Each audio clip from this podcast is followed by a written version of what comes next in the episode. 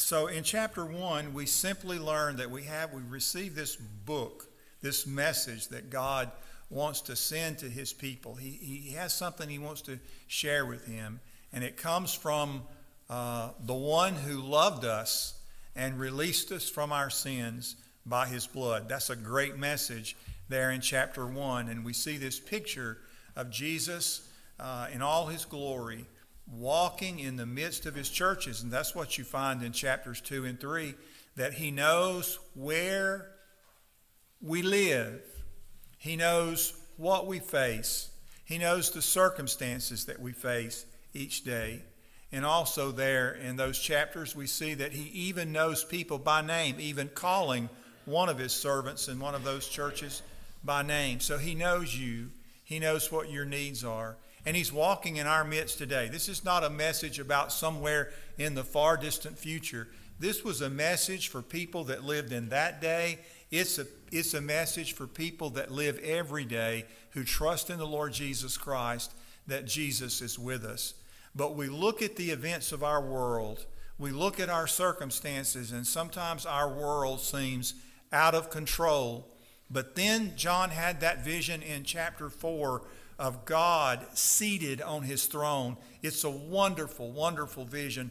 The events of our world is not out of are not out of control. The reigning reality is that God is on his throne. And then in chapter 5, we see God holding a scroll sealed with seven seals that no one appears able to open because they're not worthy to open it. And then in the middle of, of the moment, we see the lion of the tribe of Judah, the root of David, who turns out to be the Lamb of God, walks up and takes the scroll right out of the hand of God. That's the Lord Jesus Christ. And then in chapter 6, we see things begin to happen as Jesus breaks the seals of the scroll.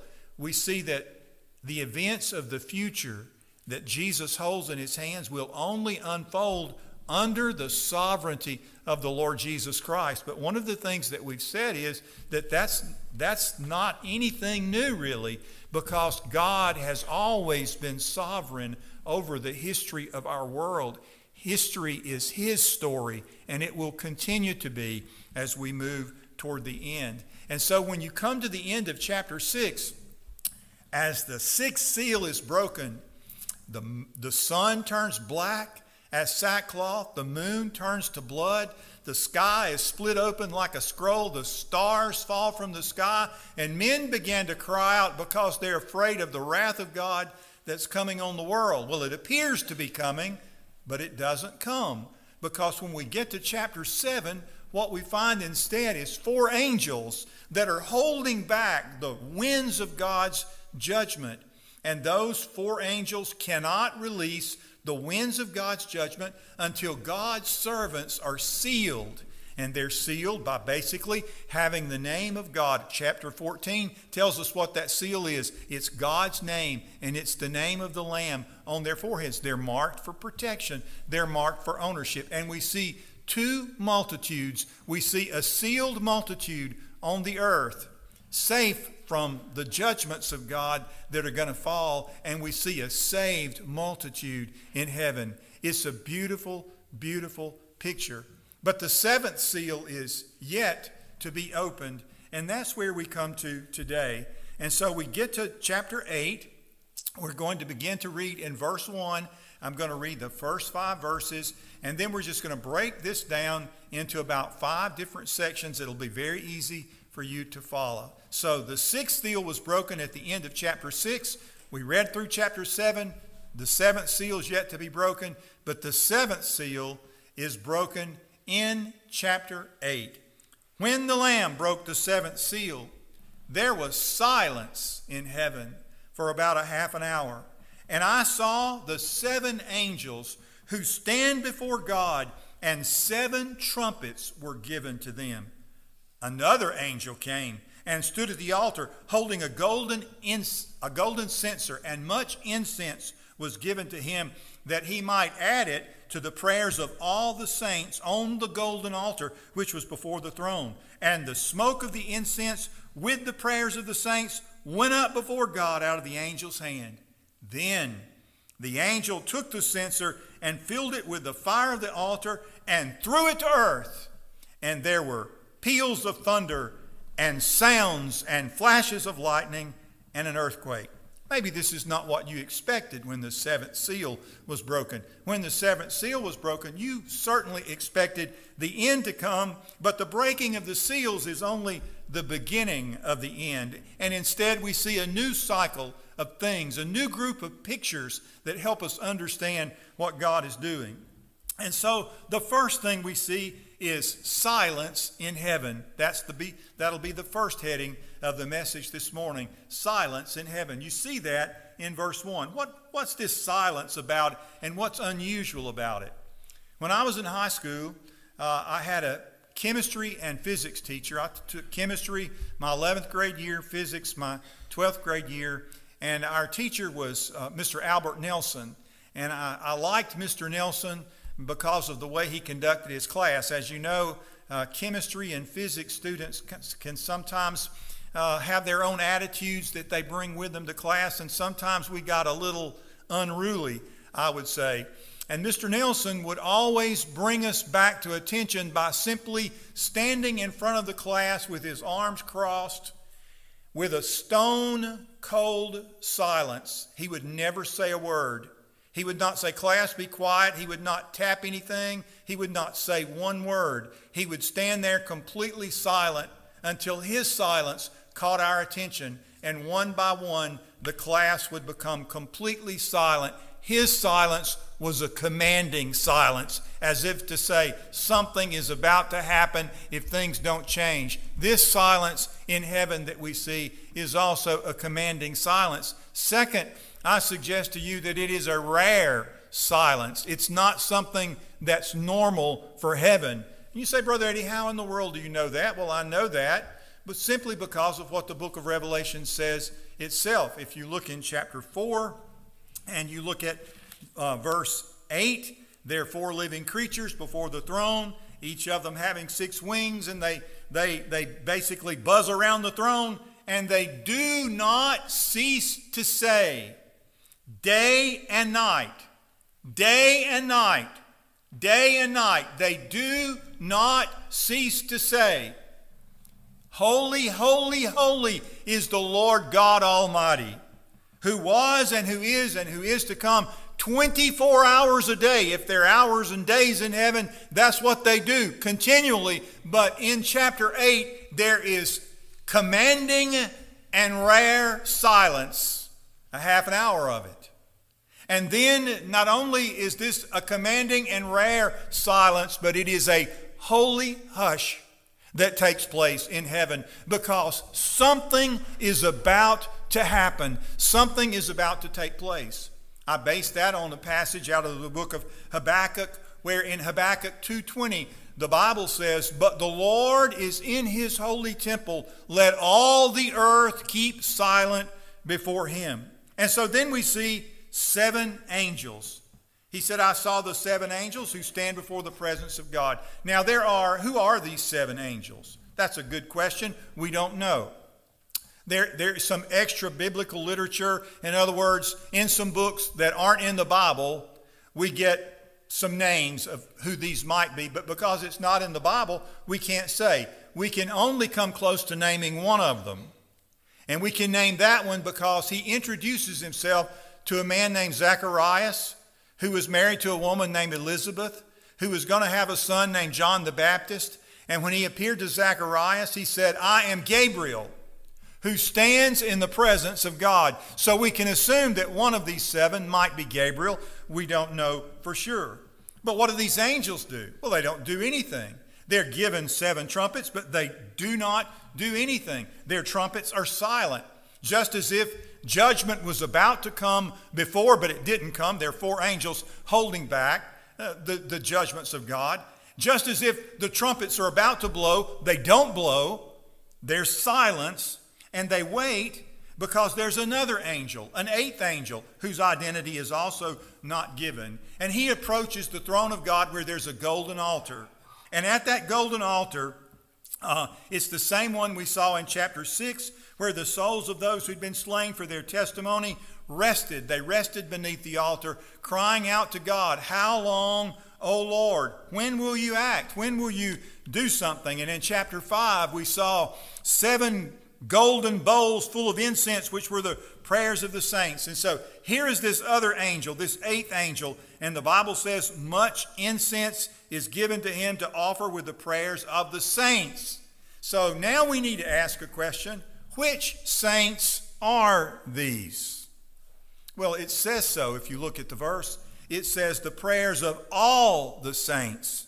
That means the prayers of the saints in heaven, the prayers of the saints on earth, the prayers of the saints of the past, the prayers of the saints of the present. And now, with one great offering, the smoke of the incense rises up before God with the prayers of the saints. Those are your prayers, those are my prayers. They're the prayers of your grandparents and your great grandparents, the saints of old and the saints of the future that ultimately will rise up before God.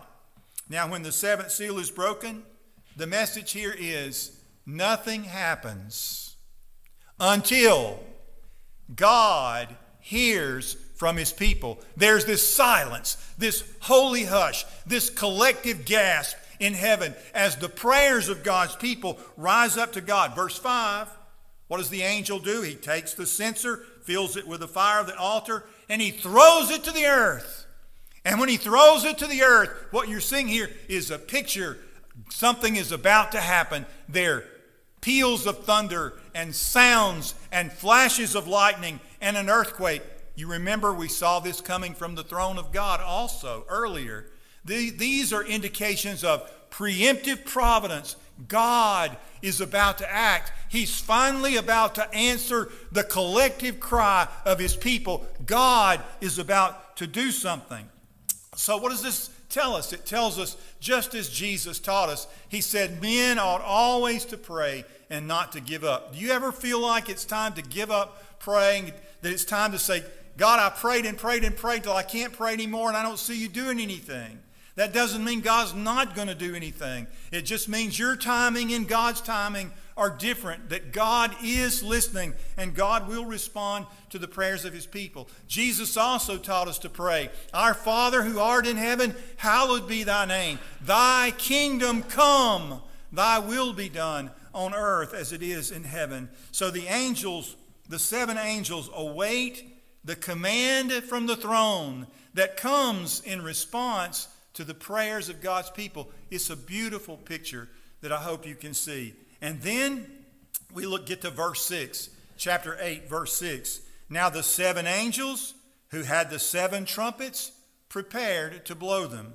Seven trumpets. What in the world do trumpets do? Well, in the Bible, we can do a little quick survey of what happens when trumpets blow. The first time a trumpet appears in the Bible is in connection with God's appearance on Mount Sinai in chapter 19 of the book of Exodus. In verse 16, it came about on the third day when it was morning. There were thunder and lightning flashes and a thick cloud upon the mountain and a very loud trumpet sound so that all the people who were in the camp trembled. In other words, simply, it was warning of the approach of God's presence, this trumpet. Trumpets warn. In the battle against Jericho, when Joshua was leading the children of Israel against Jericho, do you remember they blew trumpets as they marched around the city of Jericho? What were those trumpets for? Well, the trumpets we can say were to knock the walls down, but we know the trumpets didn't knock the walls down, but God did. The trumpets were to warn the people in Jericho that the judgment of God was about to fall on them, and that judgment came. In the Old Testament, trumpets were also blown to announce the anointing of a new king. Do you think that these trumpets might also be blown to announce the anointing of a new king? You say, that's speculation, Brother Eddie. You're just trying to connect dots that aren't there. Well, let me just read you the passage of Scripture that announces the blowing of the seventh trumpet. And this is in chapter 11, verse 15, jumping a little ahead. The seventh angel sounded, and there were loud voices in heaven saying, The kingdom of this world has become the kingdom of our Lord and of his Christ, and he shall reign forever and ever. So throughout Scripture, we see trumpets warn, trumpets announce, and also we see that trumpets gather God's people. In Matthew chapter 24, verse 31, the Bible says, Jesus speaking, He will send forth His angels with a great trumpet, and they will gather together His elect from the four winds, from one end of the sky to the other. Paul said basically the same thing in a little different way in 1 Corinthians 15 when he talked about the last trumpet. He said, In a moment, in the twinkling of an eye, at the last trumpet, for the trumpet will sound and the dead will be raised imperishable and we will be changed. And then in 1 Thessalonians chapter 4 verse 16, he says, Paul did, for the Lord himself will descend from heaven with a shout, with a voice of the archangel, and with the trumpet of God, and the dead in Christ will rise first. The last days will be days of trumpets, days of warning, trumpets of judgment, trumpets of victory. Now let's pick up in verse 6 and read through verse 12. And the seven angels who had the seven trumpets prepared themselves to sound them. I suppose they took a big, deep breath. I've never played a trumpet, couldn't make a sound from one, but maybe you have. They took a big, deep breath, bring the trumpets up to their lips, and then one by one, these angels blow their trumpets. Verse 7 The first sounded, and there came hail and fire mixed with blood, and they were thrown to the earth. And a third of the earth was burned up, and a third of the trees were burned up, and all the green grass was burned up. Verse 8 The second angel sounded, and something like a great mountain burning with fire was thrown into the sea, and a third of the sea became blood, and a third of the creatures which were in the sea that had life died, and a third of the ships were destroyed. Verse 10 The third angel sounded, and a great star fell from heaven, burning like a torch, and it fell on a third of the rivers and on the springs of waters. The name of the star is called Wormwood, and a third of the waters became wormwood, and many men died from the waters because they were made bitter. Verse 12 The fourth angel sounded and a third of the sun, and a third of the moon, and a third of the stars were struck, so that a third of them would be darkened, and the day would not shine for a third of it, and the night uh, in the same way. So I want you to understand as you look at these verses and you read them, if you go back to chapter 6, at the end of chapter 6, it said, The sky split apart like a scroll, the stars fell from the sky, the sun turns black, and the moon becomes blood. The book of Revelation is not a line that, that runs linear this way. There's some cycles that repeat themselves that show us some things that give us pictures of God's coming judgment, not only of God's coming judgment, but of the soon return of the Lord Jesus Christ. Now, what kind of trumpets, what kind of warnings do these trumpets give? Well, they, they show us shadows of judgment. Now, don't understand these, uh, don't underestimate these things when I call them shadows. I call them shadows because they are tokens so clear and plain that when they come, people will know, have no doubt that these things come from God. You're not going to hear a trumpet blow. The trumpets blow in heaven. And when the trumpets blow in heaven, things take place on earth. Events on earth are initiated in heaven. When seals are broken by the Lord Jesus Christ, things happen on earth because the events unfold under the sovereignty of the Lord Jesus Christ and under the authority of heaven, not because men choose to do things, not because world leaders choose to do things, or I choose or you choose, but because God determines that these things should happen. And so let me show you a picture of this from the book of Exodus a similar picture. Remember, uh, let me just read the passage Exodus chapter 7, verses 2 through 5. God speaking to Moses You shall speak all that I command you, and your brother Aaron shall speak to Pharaoh that he let the sons of Israel go out of his land. But I will harden Pharaoh's heart that I may multiply my signs and wonders in the land of Egypt. When Pharaoh does not listen to you, then I will lay my hand on Egypt and bring out my host, my people, the sons of Israel, from the land of Egypt by great judgments.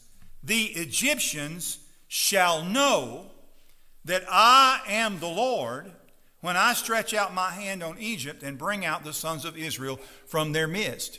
When these things happen, these things that, whatever they are and however they take place, the people who live on earth will know that these have to be from God. You know, Jesus talked about, he talked to the Pharisees who said, You're casting out demons by Beelzebub. He said, No, I'm doing it by the finger of God. You should be able to recognize that this is God's hand at work. And on this day, when these things happen, when these things begin to happen, the people who dwell on the earth will know that these are, this is God. This has to be coming from God. Now, you'll notice when the six seals were opened, it was partial judgment. A fourth of this and a fourth of that. You'll notice here it's a third. First, when the first trumpet, the first shadow of judgment, again I call it a shadow because a greater judgment is yet to come, touches only the green vegetation. Think of it a third of all crops, a third of all timber, a third of what the planet needs to produce oxygen and clean the air. This is, this is climate change. But it's climate change that comes from God. And by the way, maybe if there is any, Maybe it does. The second shadow of judgment affects the oceans. A third of the oceans become blood. Uh, they died and everything in them. Apparently, it's some kind of natural or cosmic calamity that causes all of this to happen, and one third of the all the seagoing vessels are destroyed. We assume that means everyone that's on them. Now, uh, when I say these are natural disasters, they're natural disasters that take place as judgments from God just like the smaller natural disasters that we see that take place today hurricanes, tornadoes, earthquakes, famines, and epidemics. In the end time, these things will clearly be trumpets calling men to repentance. By the way, they have always been trumpets calling men to repentance. Always. When these things happen, it should remind us that there's a God in heaven who's sovereign over our lives, that our lives are very fragile, and at any moment we could find ourselves standing before God. When the third angel sounds his trumpet, judgment falls from the heaven on the fresh waters and on the, uh, the rivers, and a third of them are poisoned so that men die when they drink of them. And the fourth angel blows his trumpet, and then you see something happen to the sun, and a third of the sun, and a third of the moon, and a third of the stars, which by the way, in chapter 6 are not there, but here they are again here, just showing us that these are pictures. These are pictures of things that God is trying to tell us. But when men see these things, Jesus said in Luke chapter 21, verse 25, this is what Jesus said, and it's just one simple sentence. There will be signs in the sun, moon, and stars, and on earth dismay among nations, in perplexity at the roaring of the sea and the waves. People will be frightened by these things, and they will know that these things are trumpets of warning, calling them to repentance, and that they come from God.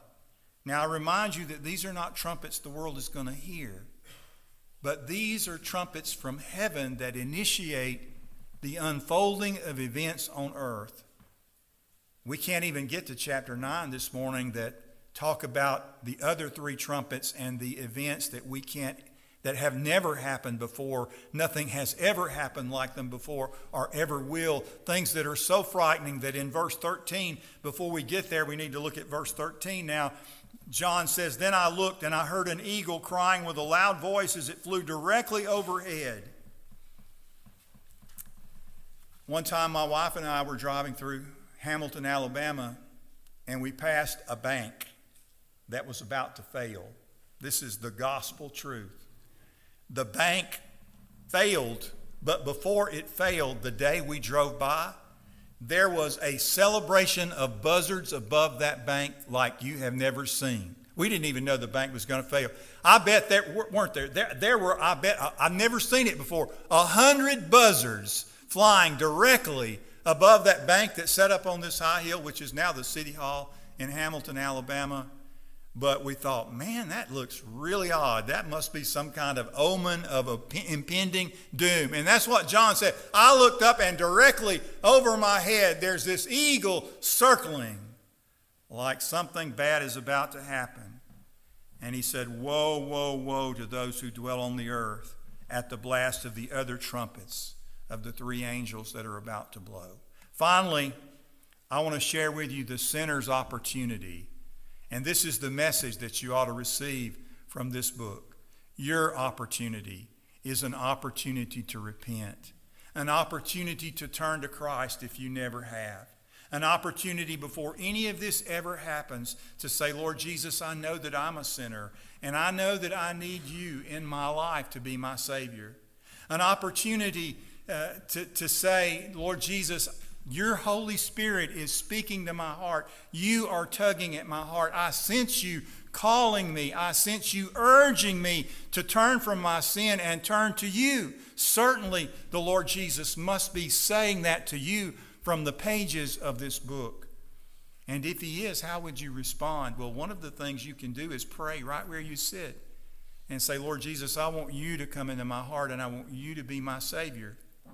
And then you can act on that by coming forward because Jesus never has private disciples in the New Testament. He calls them to follow him publicly to let people know you can come to the front and say, Brother Eddie, I want Jesus to be my Savior. I want people to know that I'm following Him, that I'm choosing Him because He has called me. I have heard Him speaking to my heart. Would you do that? Let's pray together.